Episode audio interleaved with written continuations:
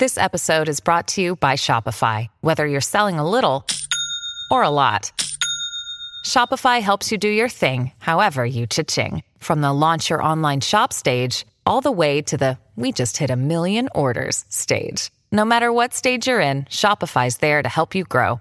Sign up for a $1 per month trial period at shopify.com slash special offer, all lowercase. That's shopify.com slash special offer.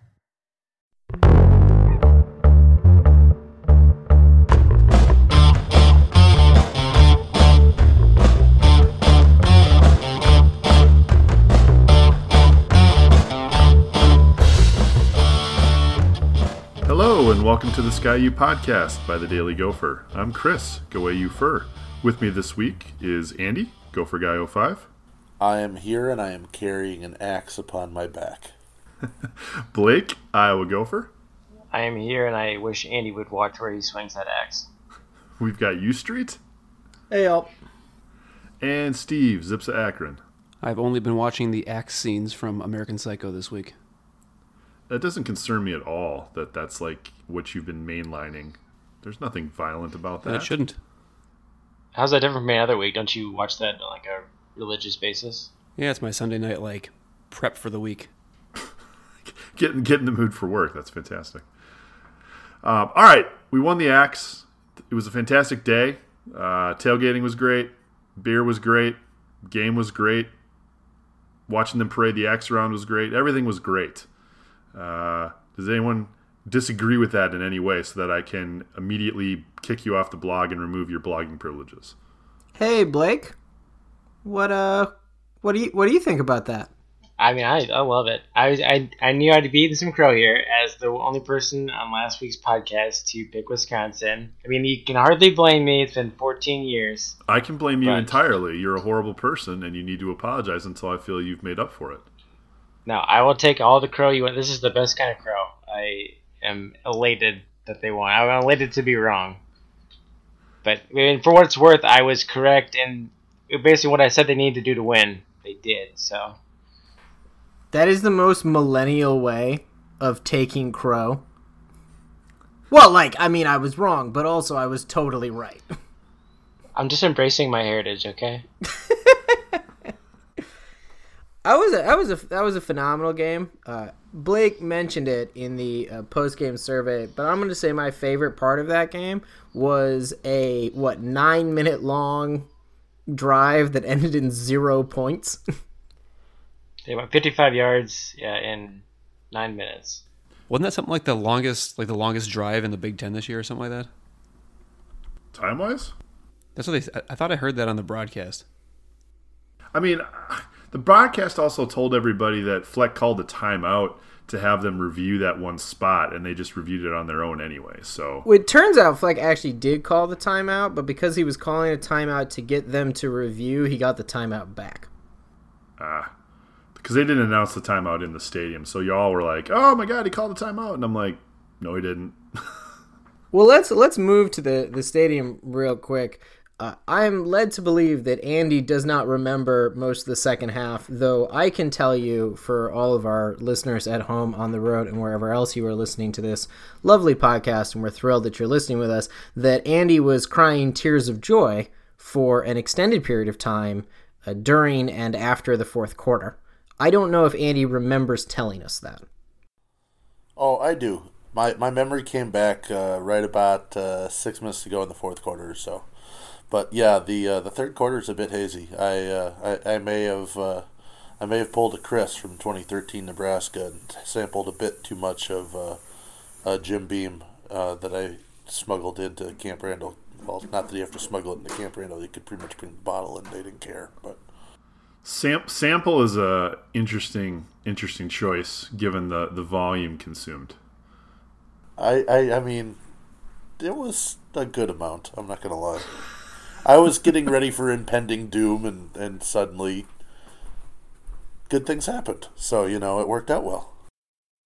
For our fearless leaders, can you provide us a uh, a man on the ground situation about what was happening?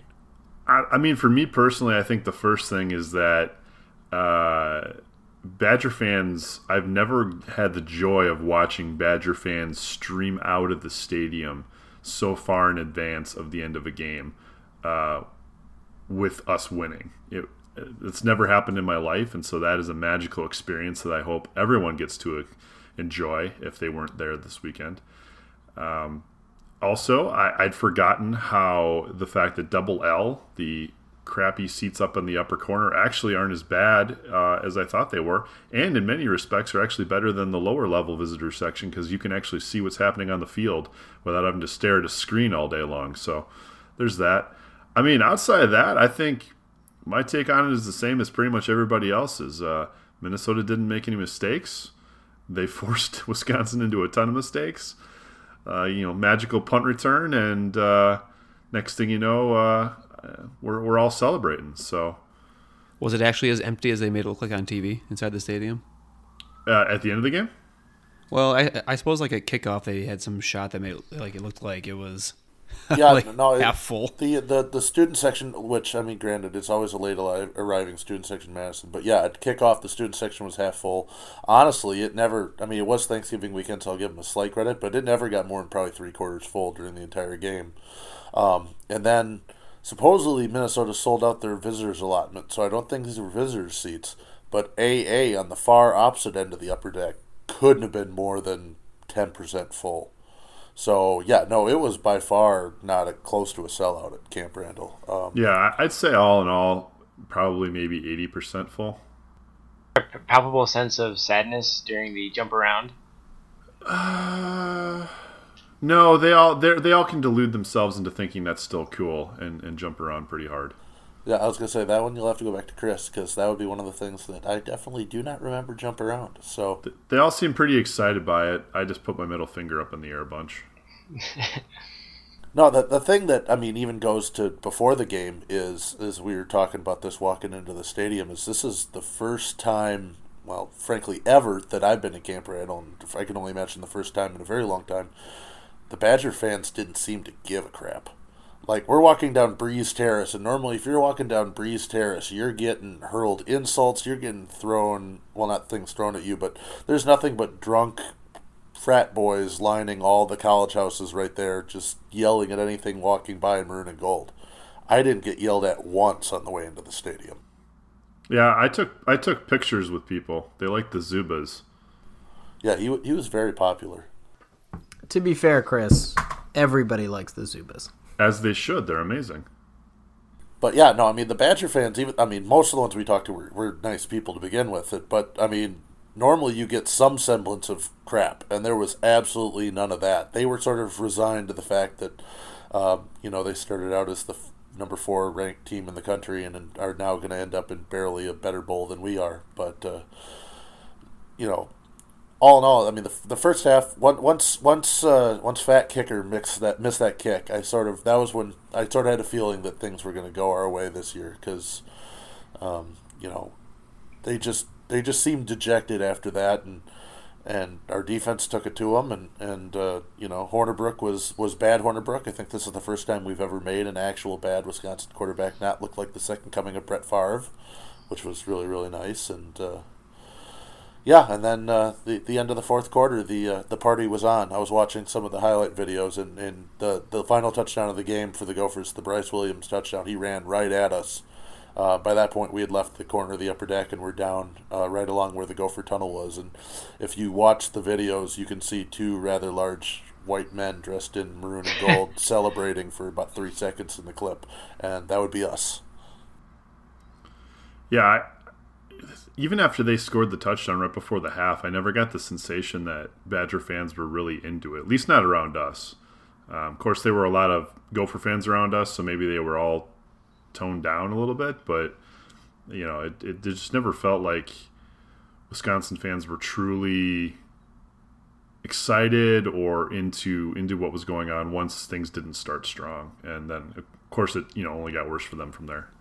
It's that old Wisconsin thing where they pretend like they don't care when they're losing. Like, oh yeah, I've never actually cared about this before. Or like, the, you know, like when the, you know, the, the rivalry doesn't matter when they're, you know, actually um, brought to task. So I'm not surprised that that was your uh, That was your experience. Or the or the very common comeback of you're not allowed to be excited for beating us because this is a really bad Wisconsin team, as if we're supposed to give two shits. You know, given that we hadn't won in a while.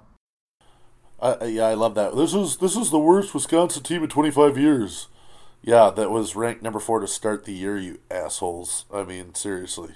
Weren't they, you know, playoff bound national title contenders? That's what I heard. I mean, I was told that by multiple multiple Badger fans and some, you know, national media sources. Oh, crazy how they just all got it wrong. I guess it's just weird. It does. Does, does Wisconsin have a national championship at all, or You know, I, any loo- history I? I looked around the stadium for some sign of it, and they must like be embarrassed about it or something. I, I don't know because they don't have any banners or signs or anything. Weird, very weird. I mean, for a program that's only been around since 1994, what what would you expect them to have a national championship by now? I mean, given how uh, puffed up their fans usually are, yeah, kind of. Man, best best fans in college football. Yes, but that's why it was so much fun. I mean, the be- the best part was so this was this was their band director's final game, the the one who you know sort of let that whole sexual harassment thing go on. But it, it, so you know everybody was all saying, "Oh, we got to stay for the fifth quarter, fifth quarter." Well, after that game, there might have been there might have been two thousand Badger fans still left in the stadium by the end. Otherwise, it was pretty much all maroon and gold. Like you could clearly hear ringing around Camp Randall, "Let's go Gophers, row the boat," and apparently I missed it, but apparently there's a loud Rossi chant going on as well at one point or another. Yeah, the end of the game was honestly really, really awesome because the the last few minutes of the game really dragged out. Like I, we Andy during his window of slight incoherence basically made it clear to me that I was in charge of deciding if and when we went down from the upper deck. I mean, I was trying to figure out like I'm not overly superstitious, but like would we jinx it? You know, how how early is too early? And then as that nine minute drive was happening, I think probably with like maybe a minute and a half left in that drive, it was clear that no matter what happened at that point, this game was was really quite done.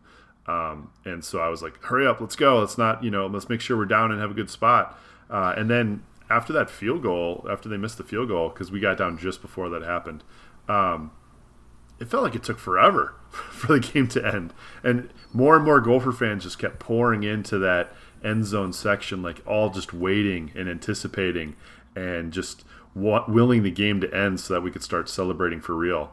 Um, and it, it, yeah, it, it took, it took, it felt like it took forever just because we were all, I think, wanting it so badly. But when it finally did over, oh yeah, the party was on. It was raucous down there for a good half hour, forty five minutes post game with, you know, every single player coming by, coaching staff coming by. I specifically remember us slapping hands with Mark Coyle and uh, PJ, and then of course uh, Chris and I came away with our, our spoils from the afternoon. Mohamed Ibrahim uh, tore off his, his gloves and threw them into the stands. Andy got one and I got one. So together we have a pair of gloves that neither of us can fit into, but they're awesome and they look cool and they're game worn, which you know is automatically better. And a touchdown was scored with them, so there you go. That's true. I believe we've placed them in the Daily Gopher Museum. I think what viewing hours are two to two to five in the afternoons. Yes, on alternate Saturdays, um, but only in the month of April. and they joined such pantheon of things that we've purchased from the athletic department still, including a pair of AJ Barker's warm-up pants and a pair of practice shorts owned by Reggie Lynch. Yeah, the, that la- that last one was cooler for a while. It was. Were the were those AJ Barker practice pants the ones that he wore when he stormed off the field at practice and quit the team, or is that pre quit the team? Well, there weren't acupuncture marks in them, so I'm not clear on whether or not what what period in his uh, treatment and or displeasure window that uh, that came from. Oh, I guess we'll never know. I, I we had a great time in the stadium. I mean, how was everybody else enjoying it? What what, what did you do enjoy it? Uh, do to enjoy it at home? Yelled at the television a lot. Uh, so I was like, eh, I moved around the living room a lot. I was at a family Thanksgiving, which in this kind of game is not my ideal watching environment just because they none of them really care. They're like my mom's there asking a bunch of questions that are re- relevant to what's happening. They have no idea the context that this is like the could be the first win in 15 years, but just the stress level ratcheted up as the game went along, and I just started like getting real quiet, and it was just you you wanted to get to that point where like this is really going to happen. I mean, that diamond drive was awesome. Then they missed a field goal, and it's still a two possession game. You're like, oh, you're like your mind is just coming up with possibilities of what could happen, but um, it was just it's it was sort of surreal. But I can I mean I can imagine what it was like to be at the game, but watching from home, like I don't even know if it's really quite set in yet. Just just seeing it from seeing it on TV, but it it was a surreal experience. Yeah, I did appreciate how they uh, made sure to get that, force that fumble and recover that fumble like two plays after uh, Wisconsin took the ball back because, you know, it, it limited the possible window of freakout time for all of us. Well, just the sheer fact that like at one point they're up thirty-seven to seven. I mean, you think when you think break the streak, you're thinking like a close game. They're gonna sneak one out, like way back when they beat Iowa two years in a row with by two points, I think both games. But just to beat to be beating them by 30 points in the fourth quarter to me was just like unthinkable. And it didn't occur to me until later. Like they, I mean, it was more just a win. Like they, it was an ass whooping. Yeah, actually, that that happened to me too. I don't know if it happened to the rest of you guys, but like, obviously, like you could see the score, but somehow, like the fact that we had just completely destroyed them really didn't settle into me until I started like reading some of the post game stuff, looking at the stats and and uh, seeing what uh, Bucky's fifth quarter was saying, and, and just realizing, yep, that's that's right. They completely dominated this entire game, which is uh, just just fantastic, really, honestly. Street, what were you doing? Like, where were you, where were you at to enjoy this uh, momentous occasion? I was at the ancestral home, having uh, surrounded by people who actually did care about the game, watching it. Uh, we were all both uh, yelling a lot at the television while eating leftover Thanksgiving food, which was great. Part of what was, I think, really impressive about the game is that there was very little Minnesota did that that didn't work. The defensive calls were excellent they never really let Jonathan Taylor beat them. Broadly, the only thing they really had problems with in the first half was that draw play, and that was more or less solved in the second half. And there was a brief period of time where they had some difficulty with outside and wide zones, and then they adjusted to that. And fortunately, Alex Hornibrook, Alex Hornibrooked his way into a bunch of turnovers. My personal favorite, I don't understand context take was somebody being like, I don't get how Wisconsin lost. They gained more yards than Minnesota. Which which is great given the fact that I don't believe uh, Minnesota had to mount a drive longer than 55 yards the entire second half, despite collecting three turnovers. I mean, yeah, it's weird how that field position thing works. it's almost almost as if uh, Minnesota, if they had been forced to go longer, could have, you know, collected more yards. And it's almost like maybe if Minnesota had attempted to play base defense the rest of the fourth quarter instead of going to prevent and saying, we'd rather we have you burn clock even if you grab some points. You, you kind of think maybe Wisconsin might not have gotten all those 75 yards on that final drive as well. So, but I'm, I'm just spitballing here based on how the rest of the game had played out obviously I could be totally wrong and, and stuff. Uh, I'm not, but I could be. Yeah, you're super not. By the way, speaking of um, Demetrius Douglas's punt return for a touchdown, I was unaware that Minnesota actually has statistically the best punt return unit in the country. They lead the nation in um, yards yards per kick punt return, and it had two. They opened the season with Antoine Winfield returning one, and ended the season with Demetrius Douglas. So, special teams, man you just you don't think about it till someone puts a stat in your face. Steve, what were you doing? Where were you at for the for, for this momentous uh, occasion? Well, I was hanging out with the in-laws, uh, trying to not come to grips with what was actually happening or something. I don't know. I was idly eating chocolate-covered peanuts. Is that your stress food? Chocolate-covered peanuts? must must have been whatever was nearby. Uh, I think my other favorite moment was after they missed the field goal, um, and Andy and I were waiting to get down to the the edge of the field. Uh, two of the Badger fans that we're, we're friends with and know uh, were actually they their seats are higher up in that section. They were walking down to leave because uh, they had already just despite missing the field goal, they knew they saw the writing on the wall. I think before Minnesota fans might have. Uh, and we're chatting with them when the fumble happens, and the next thing they know, Andy and I are bear hugging the two of them between us and forcing them to celebrate uh, the implosion uh, of the Badgers, the final implosion. It was it was magical. Uh, we took a photo. They seemed super pleased by the whole moment. Uh, I'm sure they'll be glad to have it etched in etched in Facebook and online forever and ever and ever. I'm glad we have a photo because that sure isn't in my memory right now. Well, that was about you know probably a good four or five minutes before I think you regained consciousness. So, hey, there, there there's a precedent here. You drunkenly slept walk through most of the Nebraska 2013 home game. I did it for a quarter and a half of this game. We should just make Jim Beam the official drink of the Daily Gopher because whenever one of us has a little too much, we win a big game for once. Also, we need a sponsor for this podcast. I, I mean, if Jim Beam wants to pay us money, I'm, I'm, I'm, I'll, I'll make it the official drink of whatever if they'll pay us money. Jim Beam, you heard me. Pay me your money. Uh, where does this rank for everybody in the like pantheon of best wins they've been to, witnessed, whatever? Is this the greatest win that you've you've gotten to experience, or or how how, how high up the list does it go? 2003 is a better win, both for the experience of the game as well as in some sense the implications. I think it's a much cooler celebration because we had decided at that point that you could, in fact, run over to the opponent's sideline, and that's no longer a thing that we apparently do in this rivalry. In terms of what it means for the program coming forward, certainly very nice for PJ Fleck and his staff. Joe Rossi got himself a permanent job as a result of this win, so I'm sure he's thrilled about it. And I think it gives the staff a lot more breathing room. It also allows them to go on a recruiting trail saying we've made a bowl and still possibly get to seven wins in year two. That's quite nice.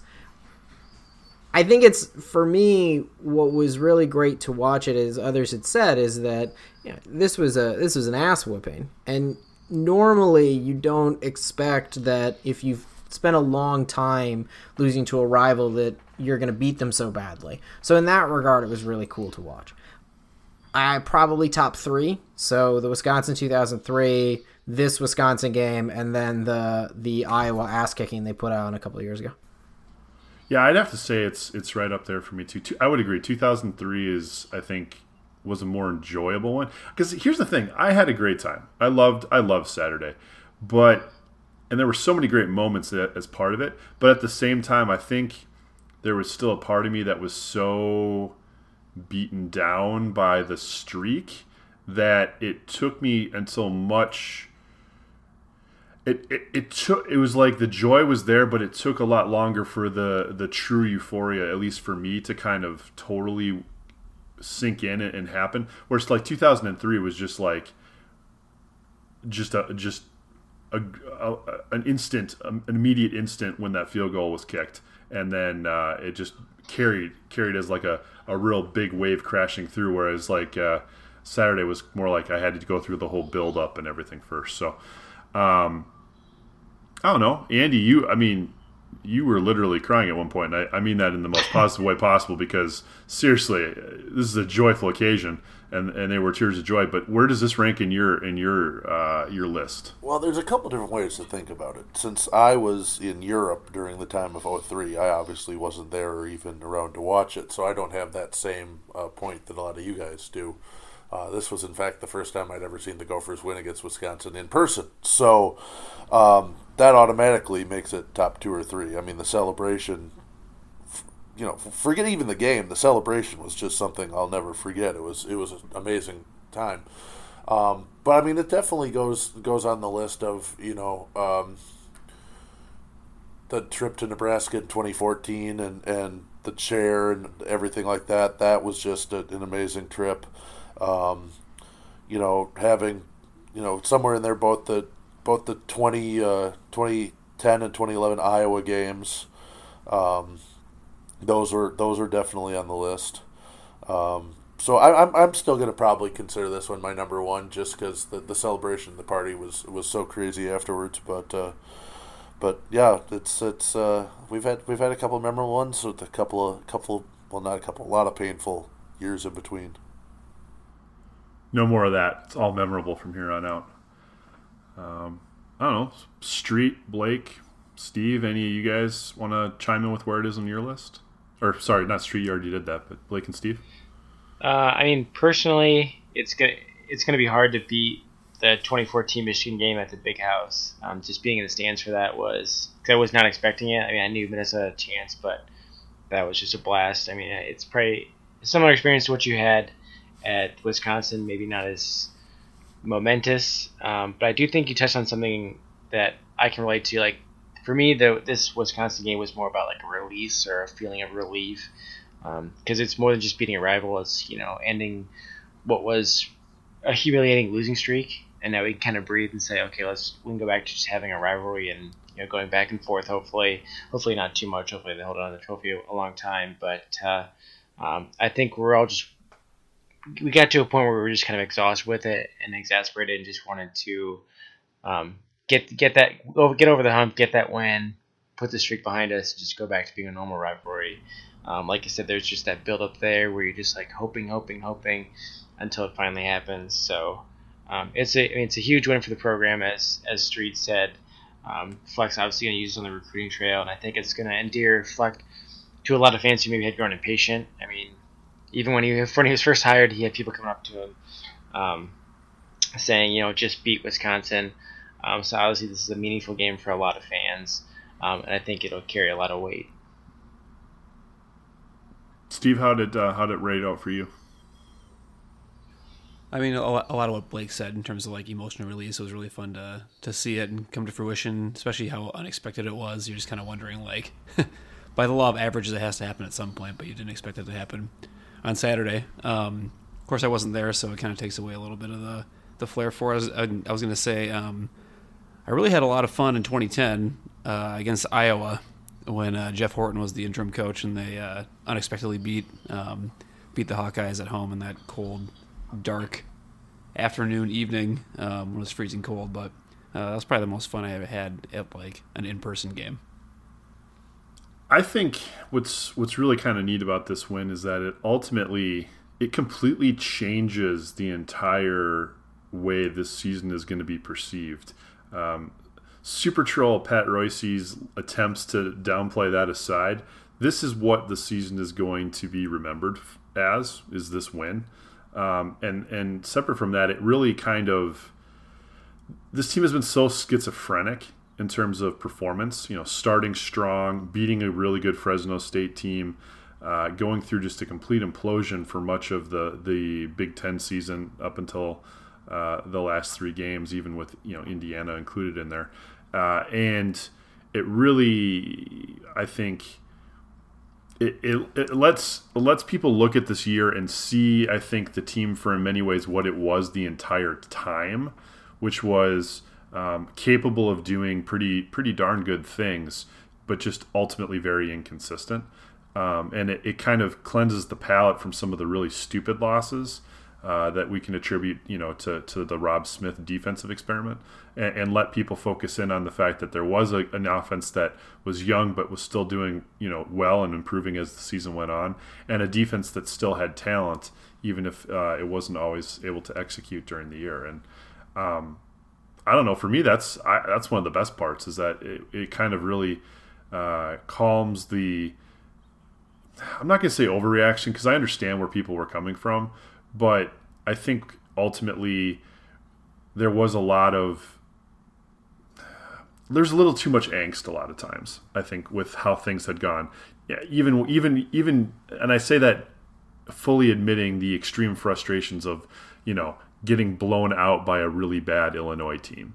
Um, even with things like that, that's just you know one game in the scheme of things, and I don't think it really spoke entirely to what the team was or where it was going. And uh, I, I, think this one kind of recenters everybody and, and, helps close things out in a more, uh, if not positive, then reasonable um, direction. I think. Nope, totally agree. And, and as you said, one of the uh, the best things, along with getting the axe back about beating Wisconsin, is we do get to six and six, and uh, that means we're going to a bowl game.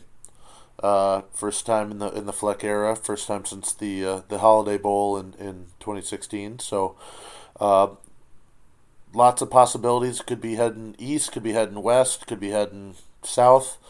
Um, but I think primarily we're pretty much looking at, at, at one of four games, either uh, either Pinstripe Bowl, New York City, uh, Red Box Bowl, Santa Clara.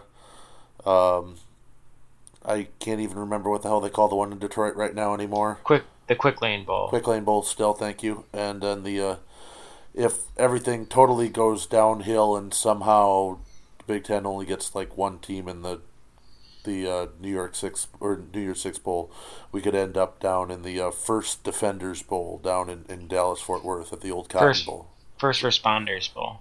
Defenders, responders, same thing. It's a bowl we don't want to play in. It's the it heart of. It will always be the heart of Dallas Bowl to me. Yes. There's a reason why they only play one game in the old Cotton Bowl Stadium now, ever, because it's an absolute dump. So, um, anyways, one of those four bowls is pretty much where we're heading. We'll find out sometime on Sunday. So, I'll uh, I'll start it off with Street. If you had your pick, where would you want to stand up?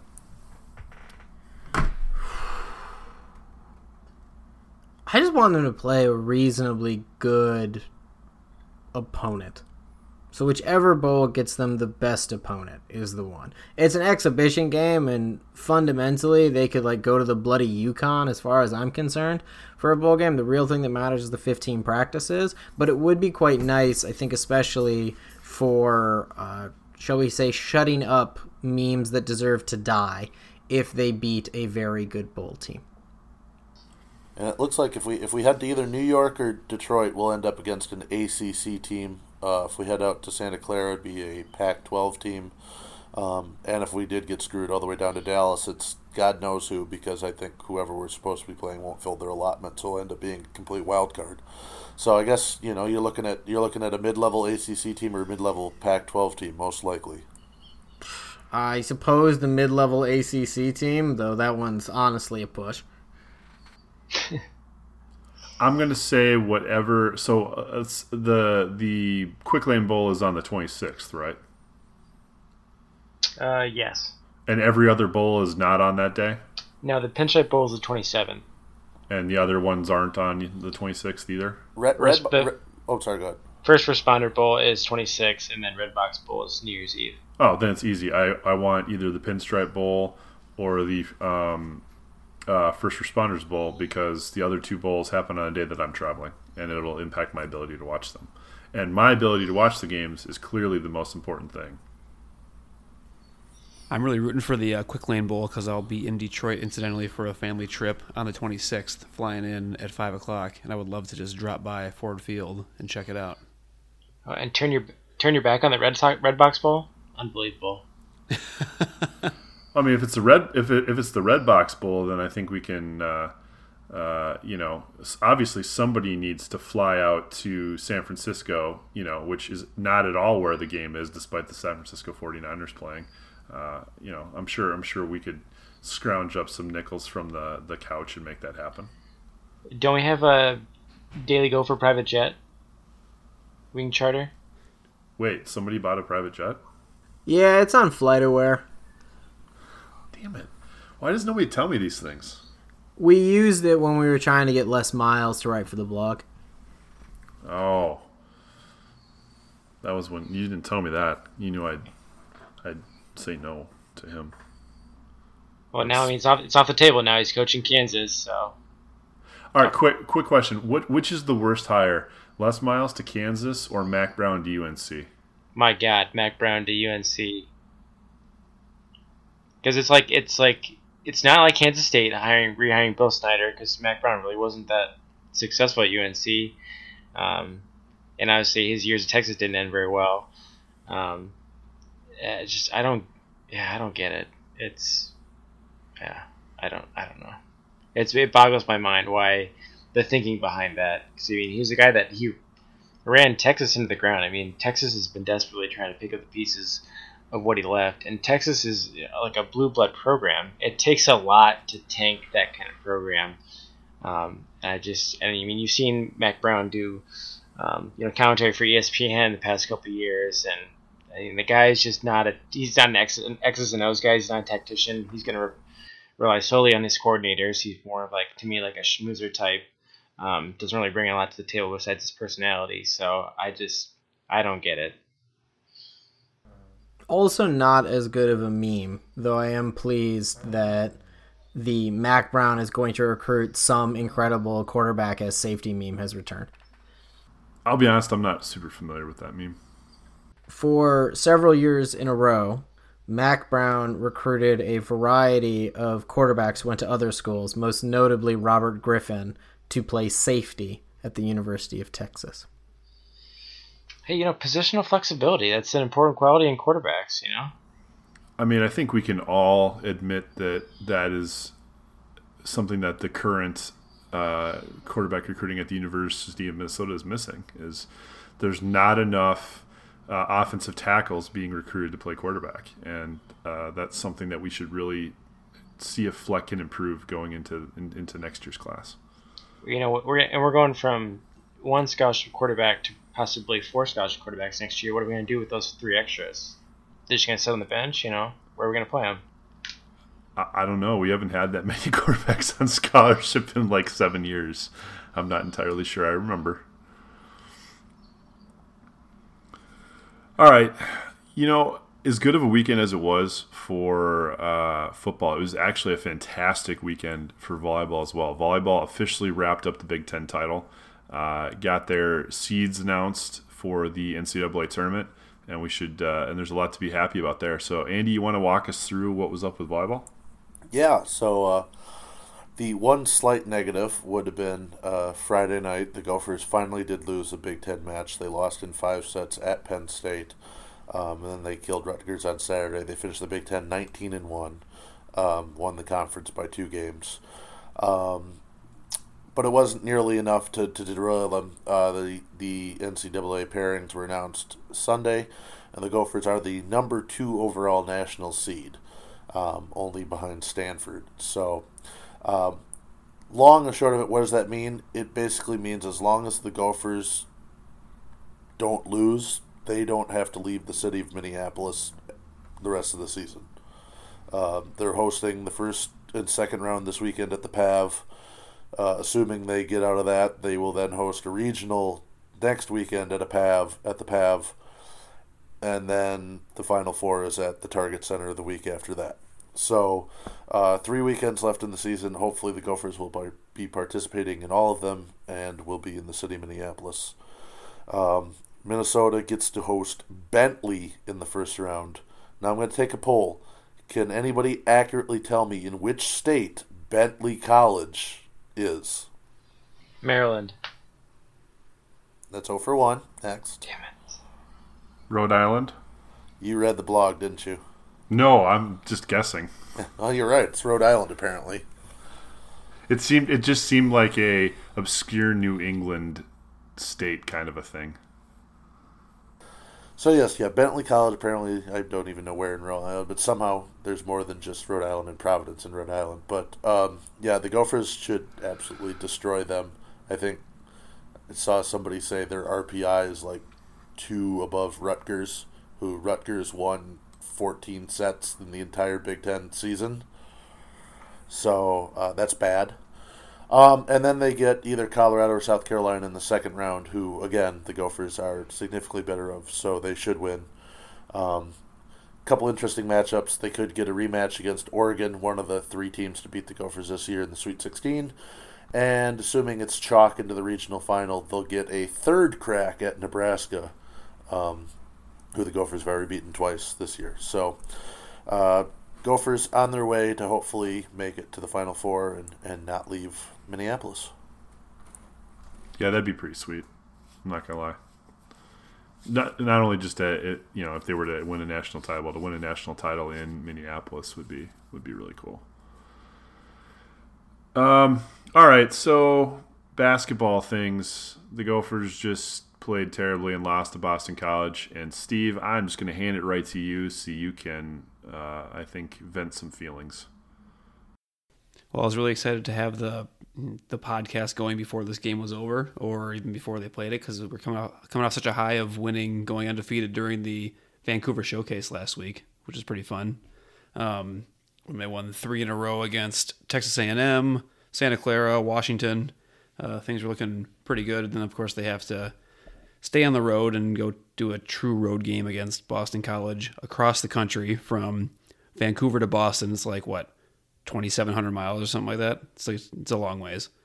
Um, kind of a lot to ask for the team. They've been on the road for quite a while now. No end in sight, unfortunately. But yeah, tonight they played like absolute dog crap. Um, they shot 29%. Um, Dupree McBrayer, one of the senior leaders, goes 0 for 8 from the field, and that's 0 of 8 from three point land, too. Um, combined with a pretty bad showing from um, Amir Coffey as well. And really, like if you if you're not getting anything from McBrayer and Coffey uh, in a night, you're really going to have a hard time winning. Jordan Murphy fouled out. Uh, things just were not going very well, and you know it's it's hard to say how good Boston College is going to be this year. I was just actually uh, getting in a Twitter argument with uh, Buzz King about it. He thinks they're really really bad, and I was like, well, they're returning four starters from last year's NIT team. They have an NBA guy, um, and we'll see. They'll be in the bottom half of the ACC probably, but you know, anytime you're going on the road against a Power Five conference team, especially one from the ACC, it's not going to be a gimme. I just wish they wouldn't have gotten blown out so bad. Do you think? I mean, which obviously there are plenty of reasons for some optimism. Uh, you know, coming out of the first five games, do you think this is just a regression to the mean? Do you think there this is actually more like the team we're going to see as we get into the Big Ten, or are we basically just inconsistent enough where we could be this bad one night and and significantly better other nights? Well, it's hard to say. I mean, they have uh, they've been playing with offensive fire, if you want to call it that, for the last three games now. They've been shooting really, really poorly.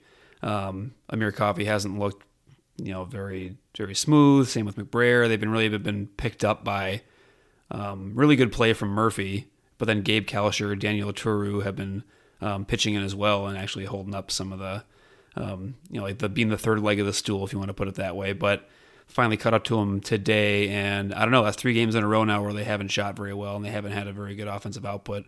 Pitino's been pretty good at making halftime adjustments and has been able to make those against some some decent teams. I mean, like beating Washington is no joke, but to come and lay an egg against Boston College, slightly concerning. Um, again, still early in the non-conference season. You never want to make a ton of judgments this early on, but um, I guess let's check back after they play Oklahoma State semi-home game on Friday at US Bank Stadium. Um, then they go right on the road to Ohio State and then play Nebraska. So really they haven't gotten a ton of like gimme games to really get tuned up. Um, I don't know the mentality of a college basketball player, but you think you want to just like, especially for a team that is half freshman, um, getting those guys some court time and really starting to feel good, play with each other would be a boon. Um, but for now, we're we're we're, we're kind of stuck with it. I'm hoping they can figure it out, but got some the the schedule doesn't ease up by any means for the next three or four games. All right. Um, golly, I was about to say it's time for predictions, but we don't actually have a football game for up to like a month from now. So we, we, we can still predict. We, we never did. What's your prediction for what bowl game we we'll talk about next week? Uh, pinstripe. I concur. I think we're heading to NYC. I think so too. Uh, yeah, I think pinstripe. Steve. I'll say pinstripe. I feel like aren't they con- like contractually obligated or to some of these bowls to like not take the same teams in like four or five year increments? I feel well, like they were most. That's like a Big Ten thing, and like, instead of um, the bowls picking like their teams, the the Big Ten will give them options, like each bowl representative options, like two or three recommendations. And one of the one of the things the Big Ten emphasizes is, is not sending the same team um, to the same bowl in the in the same two or three years. So mm-hmm. um, for the Gophers, I don't. They were in the Quick Lane Bowl, I think, three 15. years ago. 15, so that that one's a little ways off. I'm not sure if that really impacts it. Obviously, they're not going to the Holiday Bowl, so I think for them it's kind of wide open. Mm-hmm. All right, Pinstripe Bowl. All right. I think we'll go Pinstripe Bowl around the way because uh, Alex, you know, died or something. Um, Which means for sure next week we'll be talking about how we're going to Detroit again. or Dallas. And I'm just gonna. I'm, I'm, I'm telling you right now that if they go to Dallas, I'm calling it the Heart of Dallas Bowl the rest of the way because, damn it, that's its name. So, just be just be aware. And the quick lane, the quick lane bowl will always be the Little Caesars Pizza Bowl to me.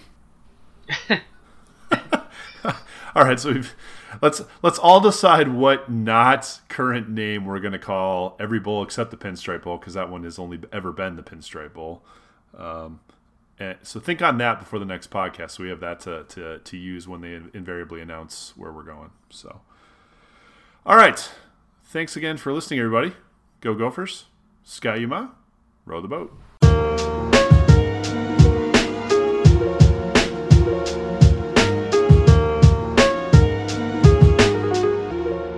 Rufus of the boat.